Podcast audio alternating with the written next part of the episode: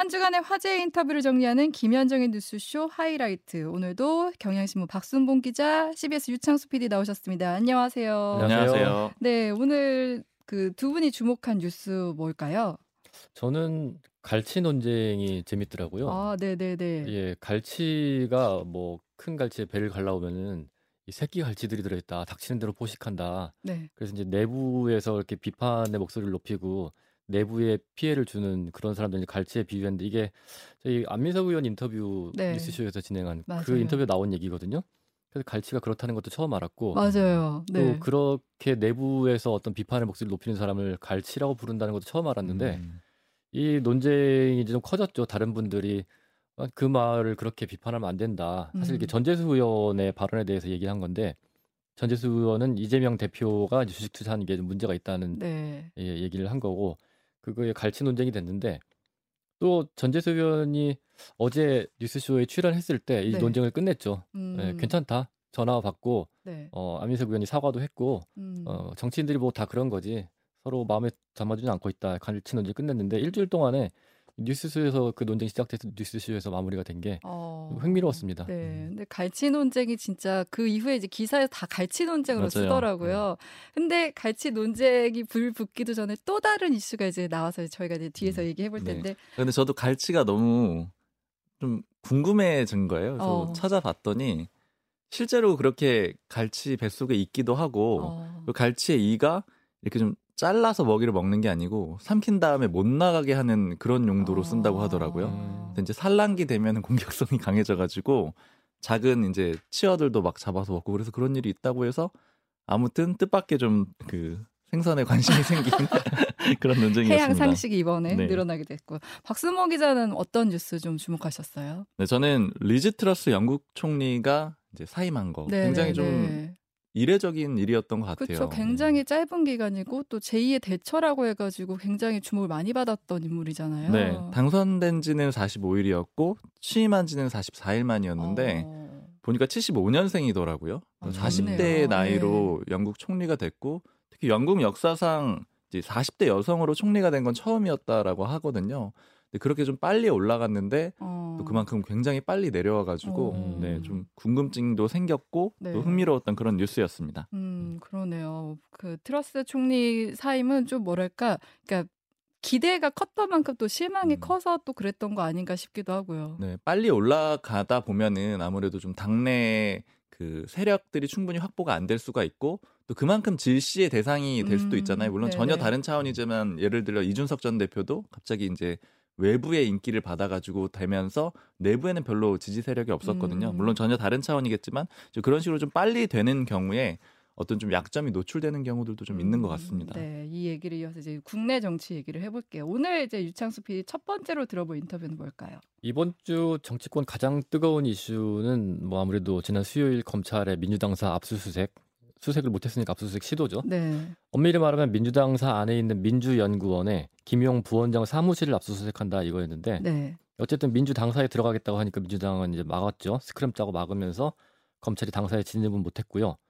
근데 제1야당을 압수수색한다 이것만 가지고도 전례가 많지 않은 큰 네. 사건이고 또 그 압수수색의 이유가 당의 대선 후보였던 그리고 현재의 당 대표인 사람을 겨냥한 정치자금 관련 수사다. 네. 그러니까 이제 뭐 민주당은 당 차원에서 강력하게 반발을 하고 있고요. 네, 네. 그래서 관심이 큰 사건이 돼버렸고 사실관계를 떠나서 민주당은 어떤 입장인지 들어볼 필요가 있다고 판단해서 민주당 중진 설훈 의원과 인터뷰에서 이 얘기를 나눠봤습니다. 네, 미, 10월 20일에 있었던 서른 의원 인터뷰 듣고 오실게요.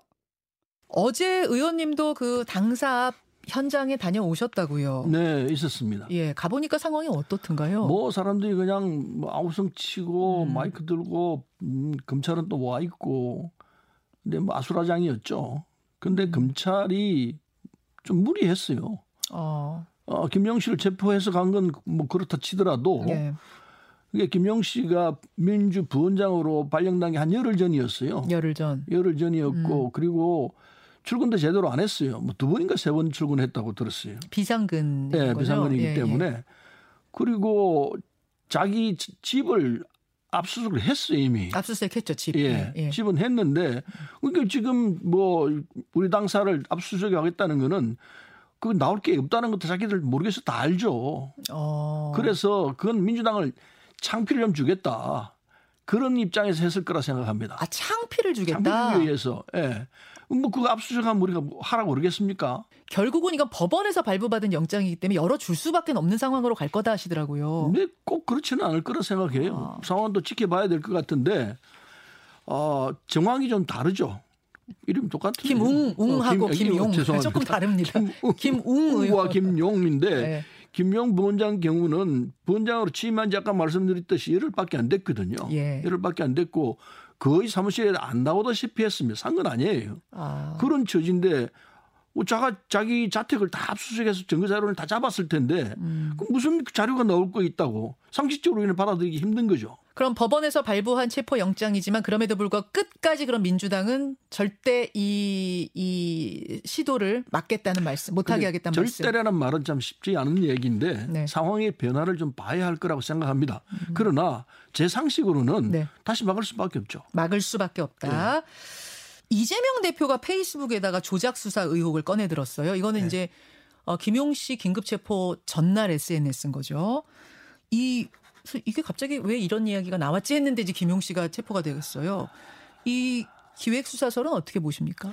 일반적으로 우리가 민주당 당원들이라면은 대부분 그런 감각을 갖고 있어요. 검찰과 지금 우리가 대치하고 있는 상황이기 때문에 이 건에서 무슨 상황이 나올 것이다 이렇게 짐작을 했는데 드디어 이제 이게 나온 거죠.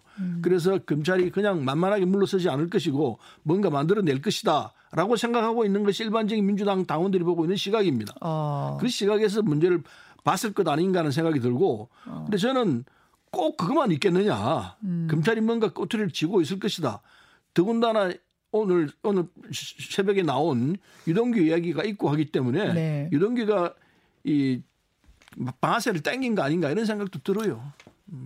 아, 이제 트리거라고 혹시 흔히들 트리거, 얘기하는 네. 그 방아쇠를 당겼다. 그 얘기는 지금 382일 동안 어, 수감돼 있었는데 그 사이에 심경 변화를 일으켜서 뭔가 입을 열어서 말을 하기 시작했다 이렇게 보시는 거예요. 이게 검찰이 이제 회유했을 거라는 생각이 들죠.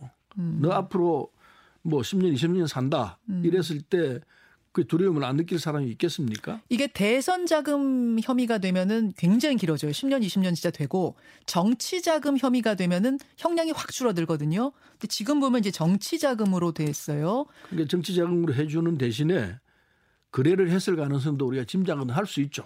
뭐 했는지 안 했는지 정확히 모르겠습니다만은 그래서 유동규라는 사람이 석방대에 나왔다라는 것. 음. 물론 이제 형이 저이 구속 기간이 만료됐기 때문에 내 보내 주는 거죠.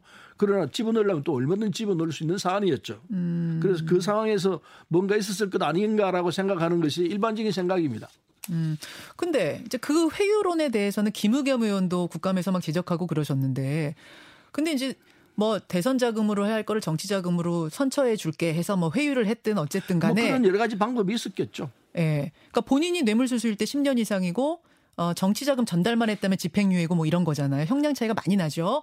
여하튼 여하튼 회유를 했든 안 했든 이게 이제 사실이냐 아니냐, 진실을 말하느냐 아니냐 이것이 사실은 더 중요한 본질 아니겠습니까? 네. 예, 그렇죠. 그 부분에 있어서 진짜 검찰이 그런 회유를 통해서 거짓말을 하게 했느냐 이건 또 다른 차원의 얘기니까. 일반적으로 어, 상황이 그렇게 되면은 어, 검찰과 일정 정도 타협을 할 수밖에 없을 것이라고 느껴져요. 아 그러니까 타협을 하더라도 거짓을 말하는 거하고 타협을 해서 진실을 말하기 진실의 시작하는 건 일부분을 다르잖아요. 진실의 일부분을 보여준 것으로 봐야죠. 아, 입을 열기 시작했다. 네, 그렇게 볼 수밖에 없을 거라 생각합니다. 그 대선 경선 때도 그렇고 전당대회 때도 그렇고 계속해서 당내에서 이제 언급되던 거 우려되던 것이 이재명 리스크인데 어 뭐 서른 의원도 이재명 리스크 언급하신 적이 있고요. 혹시 그것이 좀 현실화되고 있다고 보세요? 그렇다고 볼 수밖에 없죠. 저는 이재명 대표를 직접 만나가지고 이런저런 문제가 나올 가능성이 있다. 그러니까 그건 우리가 당에서 맡, 맡아서 막을 테니까 음. 대표로 나오지 마라. 그런 주문을 제가 했었죠. 이런 사태를 저는 예견하고 있었습니다. 아 잠시만 이 얘기는 제가 처음 듣는 이야기인데 당 대표 나가시 나가기 전에 이재명 대표가 나가기 전에 이재명 만나셨어요? 대표를 만났죠. 어, 직접 내가 아니 그뭐 다 알려져 있는 사실인데 어. 김영희 선생님 잘 모르셨구나. 만나셨군요. 예, 어, 이 방으로 찾아가서 아, 아 그거 예, 말씀하시 그. 방으로 찾아갔을 때그 예, 얘기 하셨어요. 예, 예. 나오지 말라고. 예, 예. 그 대신 리스크가 터지는 건 우리가 막아주겠다 그러셨어요. 그렇죠. 우리가 막을 수밖에 없죠. 당 이 일테면 당의 중요 부분인데 음. 그걸 검찰이나 여당 야- 여당에서 공격해 온다면은 우리가 안 막는다면 그 동지적 자세겠습니까? 당연히 결사적으로 막아야죠. 그거에 음. 그때 대해 설명을 했죠. 네, 10월 20일 목요일에 있었던 민주당 서른 의원 인터뷰였습니다. 시점상으로 이때가 김용 부원장에 대한 체포영장 발부되고 당사 압수수색 다, 나온 다음 날이었잖아요. 네. 서른 의원은 사실 그 대선 과정에서도 그렇고 이나 아, 이재명 대표에 대해서 굉장히 쓴 소리를 많이 했었어요. 뭐 그때 구속감이라는 말도 했었고 네. 그렇다 보니 이제 이번 인터뷰가 더 주목됐던 것 같기도 해요. 예, 사실 뭐 서른 의원이 그 과거에 그런 발언을 했었기 때문에 인터뷰 섭외를 했던 건 아니고요. 어, 요즘에 자꾸 그런 일이 벌어지는데 이제 국방위 국정감사 때문에 사실은 며칠 전에 섭외를 했었거든요. 아, 네. 국방위 국정감사가 굉장히 뜨거울 것 같다 생각을 해서 섭외를 했었는데 어, 그래서 전날 이런 상황이 벌어졌고 이 상황에서 민주당의 공식 입장을 대변할 수 있는 사람인가 하는 거에 대해서 이제 저희 팀 안에 내부 논의도 굉장히 아, 뜨겁게 있었습니다. 네, 네, 네. 근데 문제는 민주당이 이 압수수색에 반발을 하고 당사 진입을 막기는 했지만 당의 공식적인 입장이 없었거든요. 음. 그렇다 보니까 이제 다들 인터뷰 섭외에 대해서 아 내가 할 얘기가 없다 아직은 당의 입장이 정해지지 않았다 그런 얘기를 했고 또 그런 상황에서는 민주당을 대표해서 사건 자체를 얘기할 사람이 좀 필요하겠다 네. 예 그래서 어, 경선 과정에서 이 문제를 거론했던 인물이라는 게 오히려 장점이 되었다 생각을 하고 음. 인터뷰를 어, 예정대로 진행을 했습니다 네. 실제 인터뷰에서도 동시간대 다른 방송에 나온 민주당 어, 내부 사람들보다는 한 발 더 나간 이야기가 나왔죠. 네, 그래서 이제 서른은 이런 얘기를 했어요. 이제 개인 리스크가 당에 영향을 줄까봐 막았었다 이런 얘기를 했는데 실제 좀 그렇게 되고 있는 것 같기도 해요. 네. 이 야당 내에서는 물론이고 그러니까 서른 의원이 꾸준히 제기를 했었던 문제죠. 근데 다만 이재명 대표가 당 대표로 당선된 다음에는 일종의 단일 대우가 잘 형성이 되면서 이런 이견이 안 나오는 것 같은 그런 그림이었는데 곧바로 수사의 강도가 높아지고 음. 특히나 이제 김용 부원장이 체포가 되고 그런 상황이 오다 보니까 그럼 이제 이견이 나오기 시작했던 그런 그림이 됐고요. 사실 여권에서는 그런 식의 얘기들 좀 전해드린 적이 있었는데 계속 윤석열 대통령의 지지율이 떨어지고 여러 가지 안 좋은 일들, 뭐 인사 참사를 비롯해서 뭐 비속어 논란이라든가 어려운 일들이 계속해서 있었잖아요. 네. 그럼에도 불구하고 앞으로 어떻게 대응할 거냐라고 하면은 이재명 대표가 있기 때문에 그래도 우리는 믿는 바가 있다 이런 식으로 오히려 여권에서 얘기를 했었어요. 그러니까 그게 아. 이재명 대표가 있으면 일단은 양쪽의 지지층이 각자 결집하는 효과가 있을 수 있고 음. 그걸 넘어서 앞으로 사법 리스크가 발현이 되면은 네. 그러면은 이제 여권의 호재로 올 수밖에 없기 때문에 어. 그 시기를 버티면 된다. 그래서 다소 무리하게 이준석 전 대표를 정리하는 그런 과정에서도 아. 엄청나게 불안감을 느끼진 않았거든요. 어, 장기전으로 갔을 네네. 때는 우리가 이길 수 있다 이런 식의 가능성이 있었는데 어, 실제로 이제 네네. 이 김용 부원장이 체포되고 이후에 이런 수사 과정이 강화되면서 야권 내에서도 그런 분열이 시작이 되는 걸 보면은 음. 어느 정도는 또 그런 예측이 일부는 또 맞았던 걸로도 음. 보입니다. 네, 네. 네, 민주당 모 의원에게 들은 얘기인데 검찰이 김용 부원장을 체포하는 선에서 그쳤다면 그래서 압수수색 시도를 안 했다면은 민주당이 대응하기가 쉽지 않았을 거다. 음. 근데 당사 압수수색까지 시도하니까 민주당이 당 차원에서 강하게 반발할 수 있는 명분이 음. 생겼다. 네. 오히려 다행인 면이 있다. 뭐 그런 얘기까지 하던데요. 음. 사실 김용 부원장이 임명된 지 얼마 되지도 않고 또 출근도 몇 번 안 했고 네, 네. 그 민주연구원 안에 개인 사무실이 있는 것도 아니거든요. 공동으로 쓰는 회의실 같은 게 네. 있는 건데 근데 검찰이 굳이 압수수색을 시도해서 문제가 커져서 네. 정쟁으로 확 커진 그런 측면도 음. 있고요. 음. 또 한편에서는 그 정진상, 김용 이런 측근들이 최근에 이제 당직에 임명된 게 어, 당 차원에서 수사에 대응하기 위해서 배치한 게 아니냐. 이게 개인이 되면은 뭐 변호사비라든지 이런 걸 지원할 수가 없거든요. 아, 네, 네. 근데 네. 개인으로 남겨두지 않고 당에 임명을 한 게당 음. 차원에 대응하기 위한 근거를 만든 거 아니냐 뭐 그렇게 보기도 합니다. 음. 그러니까 지금까지는 뭐 어쨌든 그 압수수색 나왔을 때 민주당 의원들이 거기 포진을 하고 막았는데 이제 단일 대우라고 표현을 하는데 그 내부는 좀 미묘하게 좀 차이가 있긴 해요. 네. 방금 딱 유피디님이 얘기해 주신 그런 표현을 좀 이어서 들었던 게 뭐 재선 의원이 왜 하필 연구원 부원장을 시켰냐. 그러니까 음. 그걸 시켰기 때문에 당이 굉장히 걸려 들어가는 그런 꼴이 됐다라고 얘기를 하고 또 이런 얘기도 하더라고요. 지금은 우리의 민주당이지만 민주당이 70년 역사가 됐다. 근데 이 문제 때문에 다 빨려 들어가는 거는 좀 우려스럽다. 그러니까 이런 식으로 좀 분화되는 목소리가 나오고요. 지금 이제 수면 위에는 목소리가 아주 많지는 않지만 아까 말씀하신 대로 여러 가지 분위기들이 있어요. 일단 좀 짚어볼 만한 게 말씀하신 대로 중앙 당사를 압수수색한 거 요거에 대해서는 이견이 없는 것 같아요. 음, 요거는 막아야 네, 된다. 네. 요거는 딱 단일 대우인데 문제는 그 다음 단계로 넘어가면 어떻게 대응을 할 거냐 이런 고민들이 있고요. 그리고 사실 중앙 당사를 단일 대우로 막는 것도 오케이를 하긴 했지만 요게 지금 잘 된 건지 안 된 건지도 좀 혼란이 있는 것 같아요. 이게 왜 그러냐면은 지금 검찰이 보면은 압수수색을 시도를 하다가 물론 그 앞에 지지자들도 많이 나와 있고 이래서 아주 강압적으로 할 수는 없는 그런 분위기도 있었거든요. 근데 그럼에도 불구하고 일단은 물러나고 네. 다시 하겠다 이렇게 예고를 한 상태잖아요. 네. 즉 이게 어떤 의미냐면 시간이 충분히 주어졌기 때문에 예를 들어 만약에 증거가 있다라고 하면은 충분히 인멸을 할 수도 있고 뺄 수도 있는 그런 시간이 이미 주어져 있는 상태예요. 근데 그럼에도 불구하고 왜 검찰이 저렇게 또 압수수색을 하느냐? 네. 민주당 쪽에서 나오는 해석은 아 이거는 우리가 방탄 정당으로 보이게 하려는 그런 어, 의도가 아니냐. 그러니까 네. 검찰의 입장에서는 민주당이 다, 의원들이 다 나서 가지고 압수수색을 못하게 하는 이 과정이 단지 검찰만 싸우는 게 아니고 검찰은 법원으로부터 어쨌든 영장을 발부받아서 온 거잖아요. 네, 네. 그러니까 거기 이제 이재명 대표를 보호하려는 그런 움직임을 보이게 하려는 음. 그런 걸로만으로도 충분히 정무적으로 다 이용이 된 거다. 이런 식으로 얘기를 하면서 앞으로 어떻게 대응을 해야 되느냐 이런 음. 고민이 있고요. 네. 더 나아가서는 이제 앞으로 더 수사가 진행이 돼서 지금 어쨌든 이게 경선 캠프 자금으로 쓰였다라고 검찰은 보고 있는 거잖아요. 네. 이렇게 되면은 당 차원의 문제라기보다는 이재명 대표 개인 쪽 아니면 이정, 이재명 대표 측의 문제가 될 가능성이 높은데 네. 그렇게 됐을 때 당이 계속 나서야 되느냐 음. 이런 고민들도 같이 섞여 있는 것 같습니다. 네. 이 얘기 이어서 두 번째 인터뷰로 넘어가 볼게요.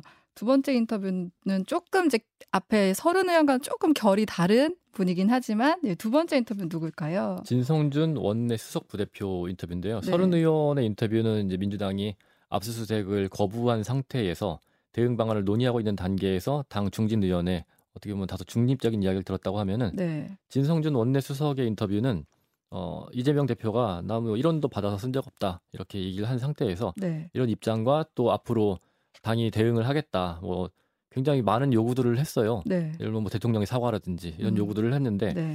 그런 요구들까지 하고 나서는 상황에서 음, 앞으로 민주당이 어떻게 움직일 건지 음. 그런 구체적인 대응 방향을 묻는 그런 인터뷰였습니다. 네. 10월 21일 금요일에 있었던 민주당 진성준 의원 인터뷰 듣고 올게요.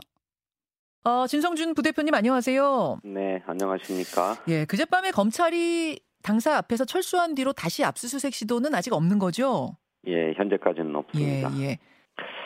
윤석열 정권이 바닥에 떨어진 지지율을 만회해 보려고 어, 공안 정국을 조성하려 하고 있다 이렇게 생각합니다. 어, 그야말로 민주당과 민주 진영에 대한 어, 전방위적인 탄압이 진행되고 있어요.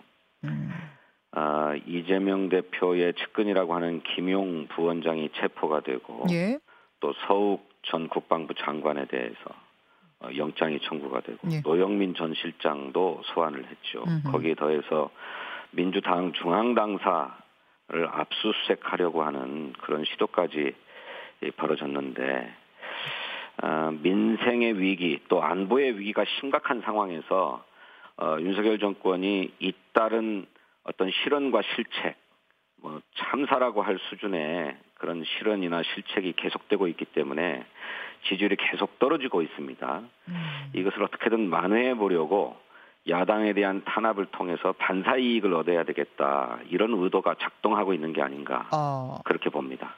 따라서 어, 검찰 사무에 대한 궁극적 책임을 지고 있는 행정부 수반이 이에 대해서 사과해라 행정부 또- 수반이라 하면 대통령 사과를 지금 요구하시는 거예요? 그렇습니다. 예, 어, 거기에 더해서 검찰 지휘 이 책임자인 검찰총장이 책임지고 물러나라 이런 요구들을 하면서 음, 어, 국정감사를 거부했는데 그것을 어, 국민의힘의 김도읍 위원장과 국민의힘 의원들이 단독으로 강행하려 하는 상황에서 이거를 저지하려는 그런 음. 어, 충돌이 있었습니다. 예, 그러다가 이제 파행이 된 거죠. 근데 그 지금 압수수색, 당사 압수수색은 뭐 지금 뭐라고 하시 국감 방해라고 말씀하셨나요? 고- 네. 국감 집행 방해다. 이것은 사과할 일이다 말씀하셨는데, 어, 검찰의 입장은 이렇더라고요. 민주당 압수수색이 아니고 민주당사 안에 세입자로 들어가 있는 민주연구원 그 중에서도 김용 부원장이 썼던 책상하고 PC만 압수수색하겠다는 거다. 법원에 의해서 적법하게 발부된 영장 집행하는 건데 그걸 물리력으로 막으시면 어떡하느냐? 이거는 법 질서를 부정하고 법치주의 훼손하는 행위다. 이런 입장입니다. 어떻게 생각하십니까? 김용 부원장의 개인 사무실은 당사에 없습니다. 어, 민주연구원의 부원장이 세 분이 계시는데 예. 이세 사람이 공동으로 사용하는 사무실이에요. 예. 예, 그리고 거기에는 컴퓨터가 딱 한 대 있습니다. 예, 예. 이 컴퓨터 역시 세 명의 부원장이 함께 사용하도록 배치되어 있는 것인데 김용 부원장은 어, 민주연구원의 부원장으로 임명된 지 채 2주 정도밖에 되지 않았습니다. 음. 그간에 당사에 민주연구원에 출근한 것도 세 번밖에 안 돼요. 민주 당사에서 압수해갈 이른바 증거라는 게 없다라고 한점 분명하게 얘기를 했고 예. 또 검찰이 정 필요하다고 한다면 임의 제출 형식으로 음. 어, 너 제출할 수 있겠다. 음. 어, 들어볼 수 있게 하겠다라고 했는데 검찰이 거부했습니다. 아, 그러니까 일각에서는 또 그런 얘기도 하더라고. 그렇게 생각을 한다면 차라리 그냥 들어가서 그러면 그 컴퓨터만 갖고 오겠다고 하니까 그냥 컴퓨터를 내주는 게 낫지 않느냐. 텅 비어 있는 컴퓨터라면 의미 없는 컴퓨터라면 그냥 들어가서 영장 발부받아 왔으니 그럼 들어가서 가져가시오. 하면은 오히려 그 상징이 커지지 않을 텐데 왜 저지를 하고 이렇게 대응하시느냐 또 궁금해하는 분도 계세요. 민주당은 어, 원내 제1교섭단체를 형성하고 있는 공당입니다. 예. 어, 야당의 당사에 대해서 검찰이 들어와서 압수수색하는 전례가 없습니다. 음. 그런 점들을 감안해서 민주당은 임의 제출 형식으로 낼 수 있겠다라고 제안했는데 네. 이마저 거부한 것입니다. 음. 정치적으로 민감한 사안의 경우에는 그 영장 집행은 전부 최고 상층의 승인으로 이루어집니다. 그냥 일선의 검사가 어. 자신의 개인적 판단으로 벌이는 일이 아닙니다. 예, 예. 그렇기 때문에 정권 핵심의 의도가 작동하고 있다 이렇게 봅니다. 정권 핵심의 의도 그럼 대통령의 의중도 들어간 압수수색 영장이라고 보세요. 그렇게 보지 않을 수 없습니다. 어, 이런 상황이 지속된다면 네. 대통령 시정연설을 거부해야 하는 게 아니냐. 어. 어, 또 대통령이 국회에 온다면 강경하게 대응해야 되는 게 아니냐 하는 어, 의견이 어, 세게 올라오고 있습니다.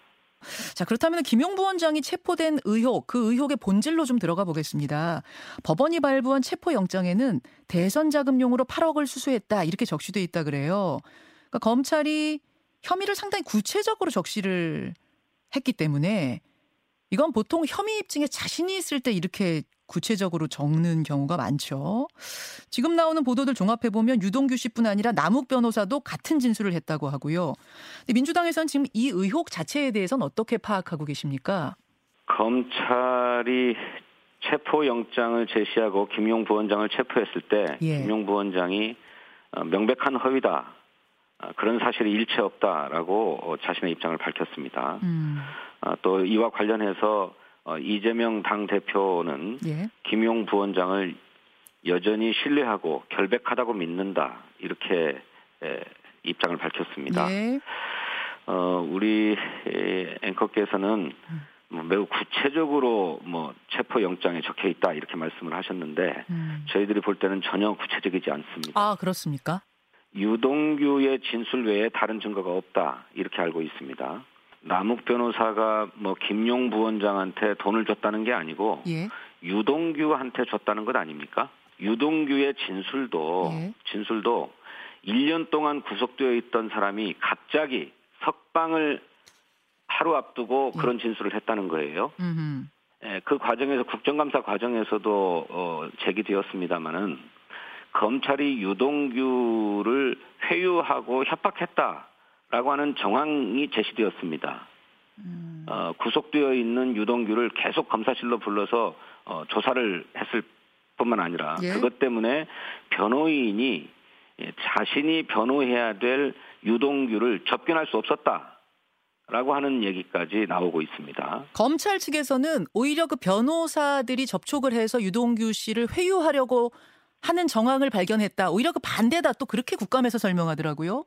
유동규를 변호하는 변호사가 유동규에게 유리할 수 있는 일들을 제안하고 또 어떻게 진술하자고 얘기하고 하는 거야 뭐 마땅한 것 아니겠습니까? 그건 뭐 음. 자연스러운 일인데 그것이 음. 회유라고 얘기될 수 있는 것인지 잘 모르겠어요. 음. 더구나 저 보도에 따르면은 검찰이 유동규의 동거인을 검찰로 불러서 함께 조사하고 둘이 만나게 했다. 그럼 민주당에서는 그냥 설득해서 입을 열게 했다 정도가 아니라 회유와 협박을 해서 거짓 진술, 가짜, 거짓말을 하게 했다 이렇게 보시는 거예요?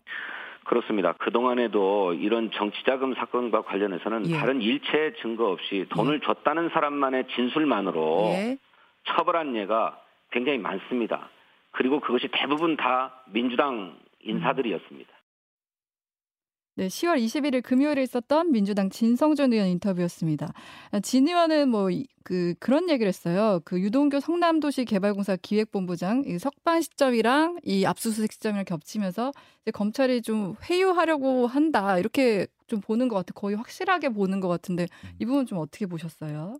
사실 근데 인터뷰 내용 자체를 들어보면은 이제 진성준 의원이 따로 근거를 제시하진 않았거든요. 음. 그러니까 예를 들자면 뭐 어떤 그런 식의 협박이 있었다라던가 회유가 있었다라는 정황을 확인했다 이런 내용이 있는 건 아니고 아마 그냥 주장에 좀 가까운 그런 걸로 해석이 되고요. 아마 진성준 의원이 그리고 그런 정보에 접근하기도 좀 어려울 것 같아요. 구조적으로 음, 왜냐하면 네. 검찰 쪽이 그렇게 뭐 호의적이지도 않을 거고 네. 사실 그런 걸 물어보는 것도 이제 마땅한 건 아니니까요. 그러니까 아마 이런 것들은 그냥 정황상으로 좀 주장하는 것에 가깝다라고 이렇게 생각이 돼서 음. 이건 좀 추가적으로 이제 검찰의 수사 결과나 이런 내용들 더 지켜봐야 될 것 같아요. 네. 사실은 지금 서른 의원 인터뷰에서도 그 8억이라는 액수가 특정됐기 때문에 어, 또 체포영장이 발부가 됐기 때문에 그런 걸 보면 근거가 없었던 건 아닌 것 같다는 얘기를 하기도 했고요. 네. 그 유동규 씨의 그 진술만 근거가 되고 있는 게 아니고 지금 뭐 남욱 변호사라든지 여러 사람의 진술이 구체적이고 네. 어, 내용이 일치한다고 보도가 되고 있거든요.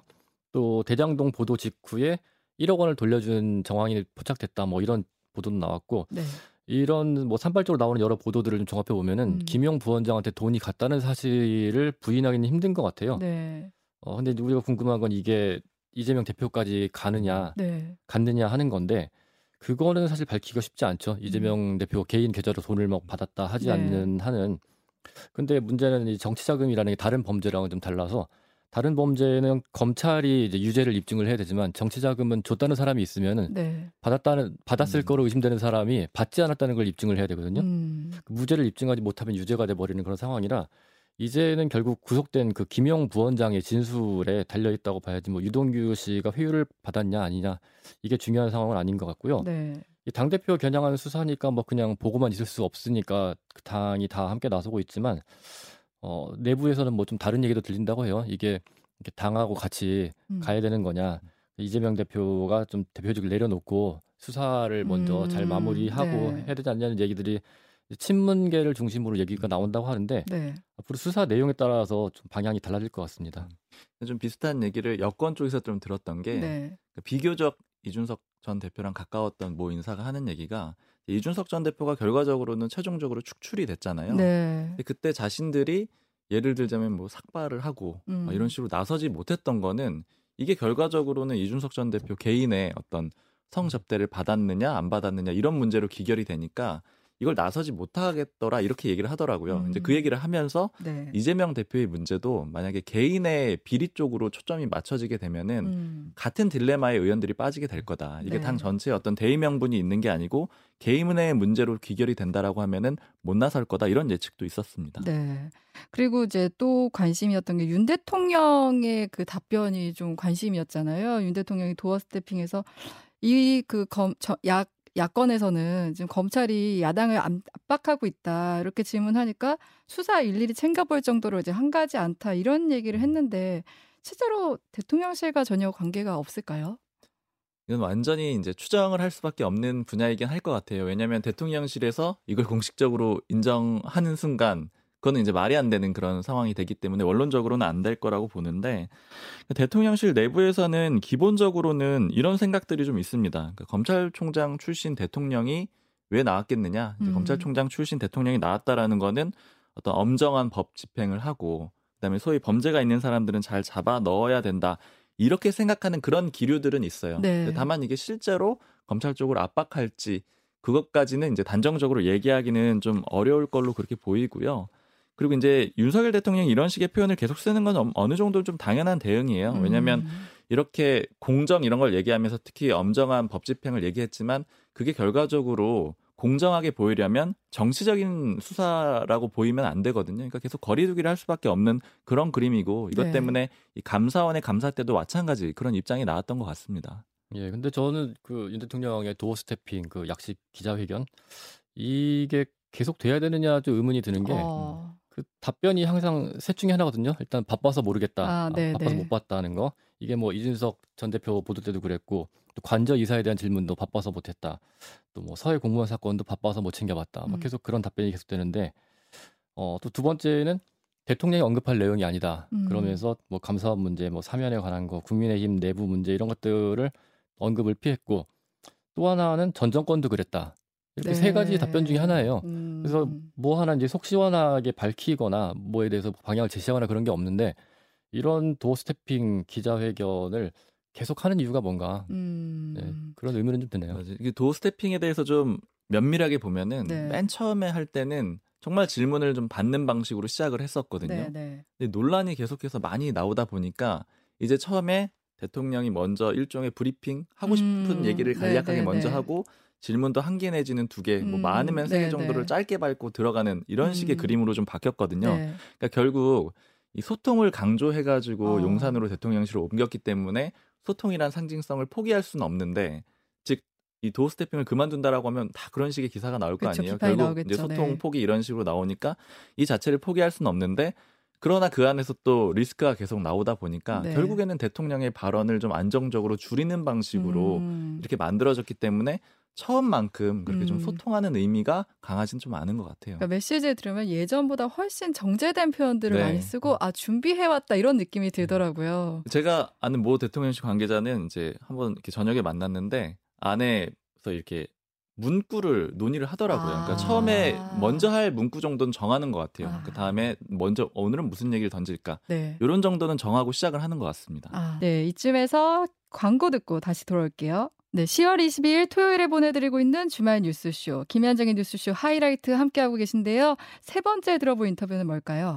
어, 예, 민주당사 압수수색으로 정치권 이슈가 확 쏠리긴 했지만 그 수요일 오전까지만 해도 가장 뜨거운 주제는 서해 공무원 피격 사건 관련해서 네, 서욱 전 국방장관 또 김홍희 전 해경청장에 대해서 구속영장 신청된 거 네, 이게 제일 큰 이슈였거든요. 그렇죠. 네, 그리고 정치권에서 공방이 계속 있을 수밖에 없는 국정감사 기간인데 핵심 인물들에 대한 신병 확보를 했다. 이게 굉장히 주목됐고요. 음, 여기에 대해서도 민주당은 정치 보복이다 이렇게 반발을 했고 국민의힘은 성역이 없어야 된다.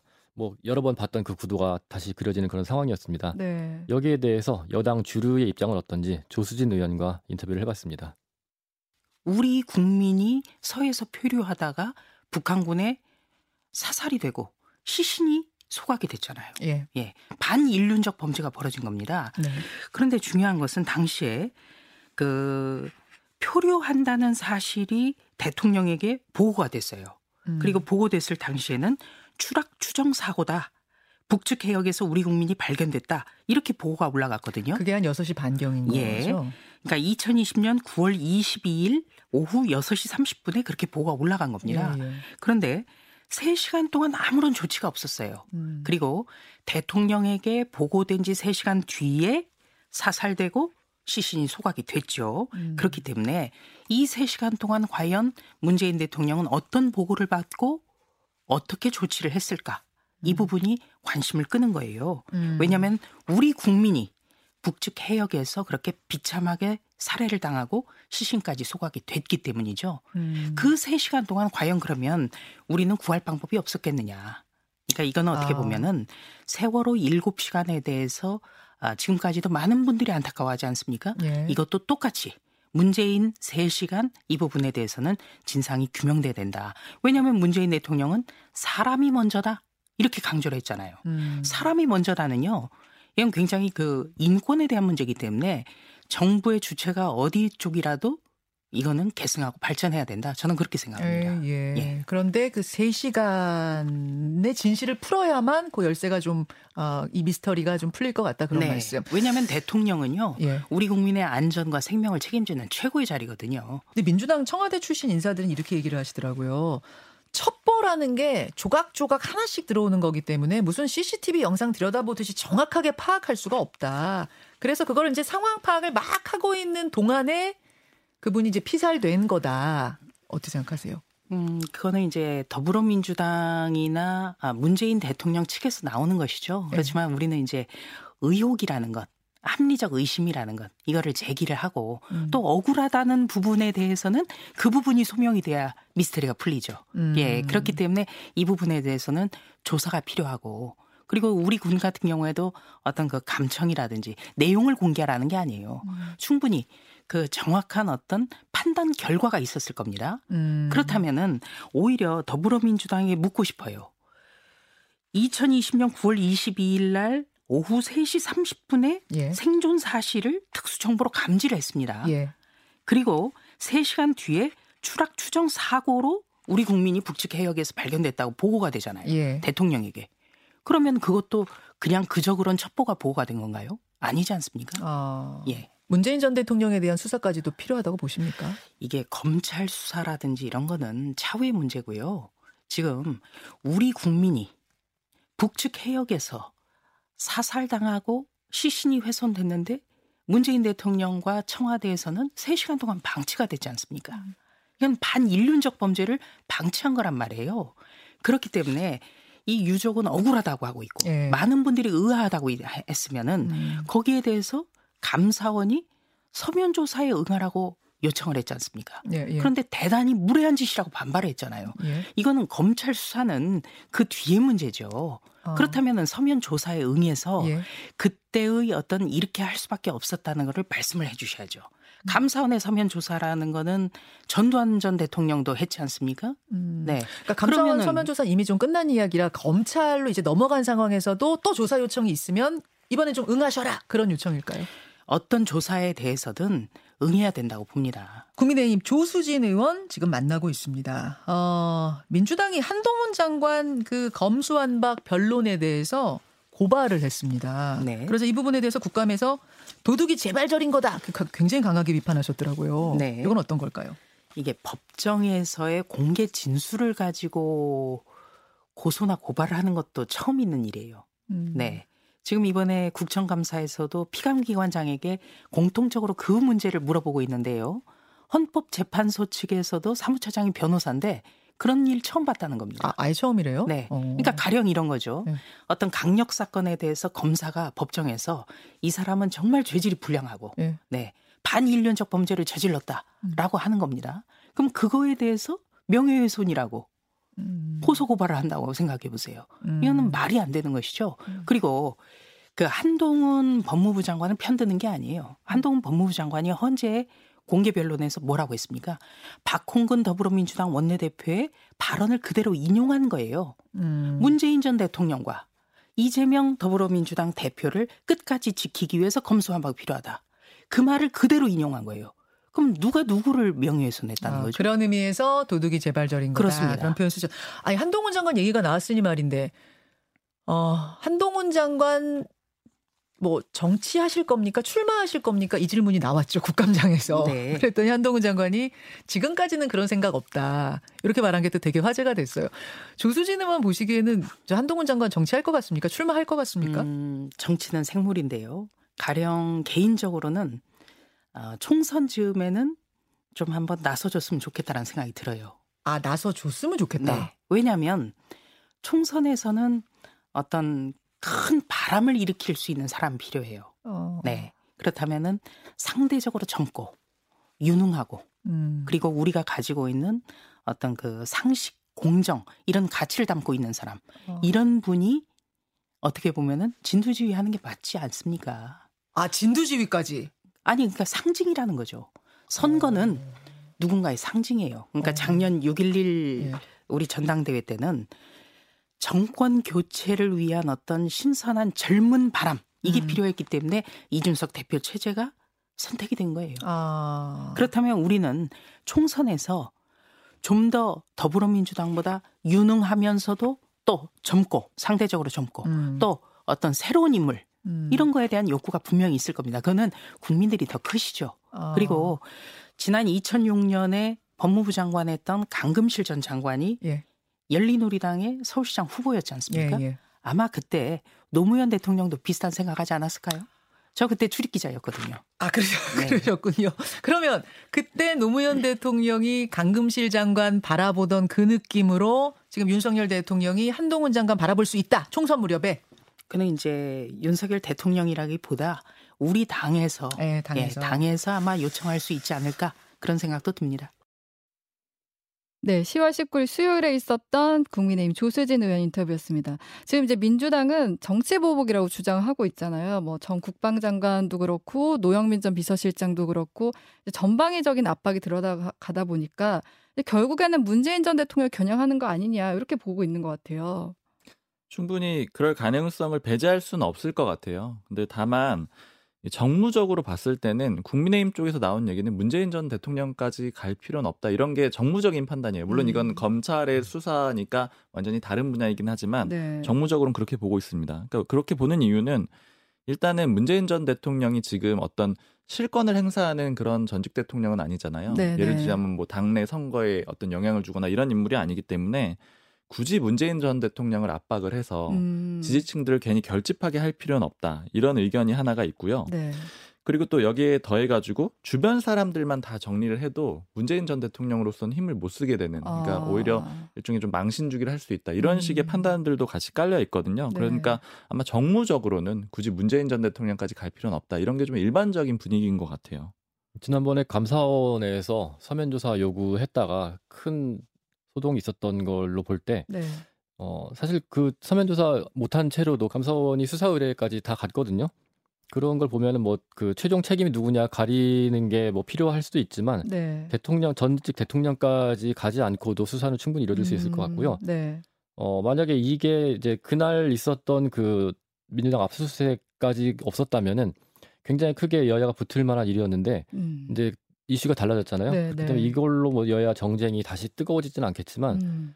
이게 그 공안 정국을 조성하는 거 아니냐, 뭐 계획적으로 네. 다 기관들을 총 동원돼서 짜맞추기 수사하고 있는 거 아니냐 그런 얘기들의 맥락에는 있을 것 같습니다. 네. 그래서 이 얘기는 다시 한번 뜨거워질 수 있는 여지는 아직 남아 있는 것 같고요. 네. 객관적으로 볼 때도 음, 그 효과들이 사실은 보이고 있거든요. 그 국민의힘이 상당히 수세에 몰려 있는 상황들이 어, 계속 이어졌었는데. 네. 이런 수사들이 이어지고 어, 여러 논란들이 시작되면서 그런 것들이 다 묻혀버리고 결국은 네. 이제 그 수사 중심으로 이슈가 가고 있는데 그런 맥락에서 보면은 이 서해 공무원 피격 사건 이 수사도 아직은 불씨가 살아있다. 또 다시 뜨거워질 수 있겠다는 생각이 드네요. 음, 네. 근데 완전한 좀 사정 정국으로 들어가는 게 맞는 것 같아요. 네. 왜냐하면 대통령실이나 하여튼 여당 쪽에서도 고민이 일을 할 때 공무원들이 말을 안 듣기 시작하면 굉장히 힘들어지는데 지지율 떨어지면 그런 현상들이 좀 나타난다라고 하거든요. 네. 근데 그럴 때 가장 확실하게 쓰이는 카드가 사정 카드고 사정 카드. 네. 특히 지금은 주로 야권을 향해 있는데